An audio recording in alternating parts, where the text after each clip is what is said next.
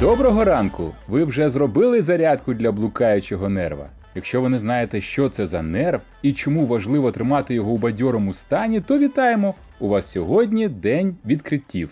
У вас у вухах аудіожурнал «3 хвилини здоров'я, журнал практичних порад для реального життя.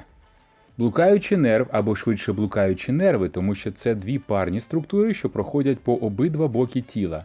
Відповідає за регулювання роботи серця, легень, язів горла та дихальних повітряних шляхів, печінки, шлунка, підшлункової залози, жовчного міхура, нирок, тонкого кишечника і частини товстого кишечника. Ви ж зрозуміли, що це майже все, що там у нас усередині. З добре вивчених функцій вагуса, так називається цей нерв, варто виділити його здатність знижувати тривожність і тим самим запобігати депресії. Блукаючий нерв управляє парасимпатичною нервовою системою, яка запускає процеси розслаблення. Тому, якщо вагус у нормі, вам ніхто не робитиме нервів. Для початку ми повинні перевірити, як працює ваш блукаючий нерв. Найпростіша вправа це відновлення серцевого ритму. Спочатку запишіть пульс у стані спокою. Потім позаймайтеся 10 хвилин активними фізичними вправами, і після закінчення заміряйте ритм через 2, 4 і 6 хвилин. За 2 хвилини він повинен зменшитися на 24 удари в хвилину, за 4 на 48, а через 6 хвилин його частота вже має максимально наблизитися до стану спокою. Наступний тест дасть вам інформацію не тільки про блукаючий нерв, а й про роботу вашого кишечника.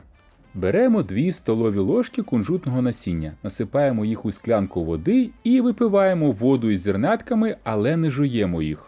Засікаємо час. Приблизно через 12 годин після процедури при поході в туалет придивляємося, чи не з'явилися зернятка. Оптимальний проміжок часу їх появи між 12 і 16 годинами. Якщо вони з'явилися пізніше, у вас не гаразди з функціями і кишечника, і нерва. Ми сподіваємося, що у вас все гаразд, але рекомендуємо блукаючий нерв іноді тренувати. Завтра, між прочим, ми будемо говорити з тренером, який не тренує блукаючий нерв, а тренує людей. За посиланням в описі подкасту скачайте набір вправ для блукаючого нерва. Вони досить прості. На сьогодні у нас все. Дякуємо за 3 хвилини вашої уваги. Приходьте завтра слухати нашого особливого гостя. Вона журналіст, яка змінила професію та стала фітнес-тренером. Ми впевнені, вам сподобається наша розмова. До побачення, до завтра!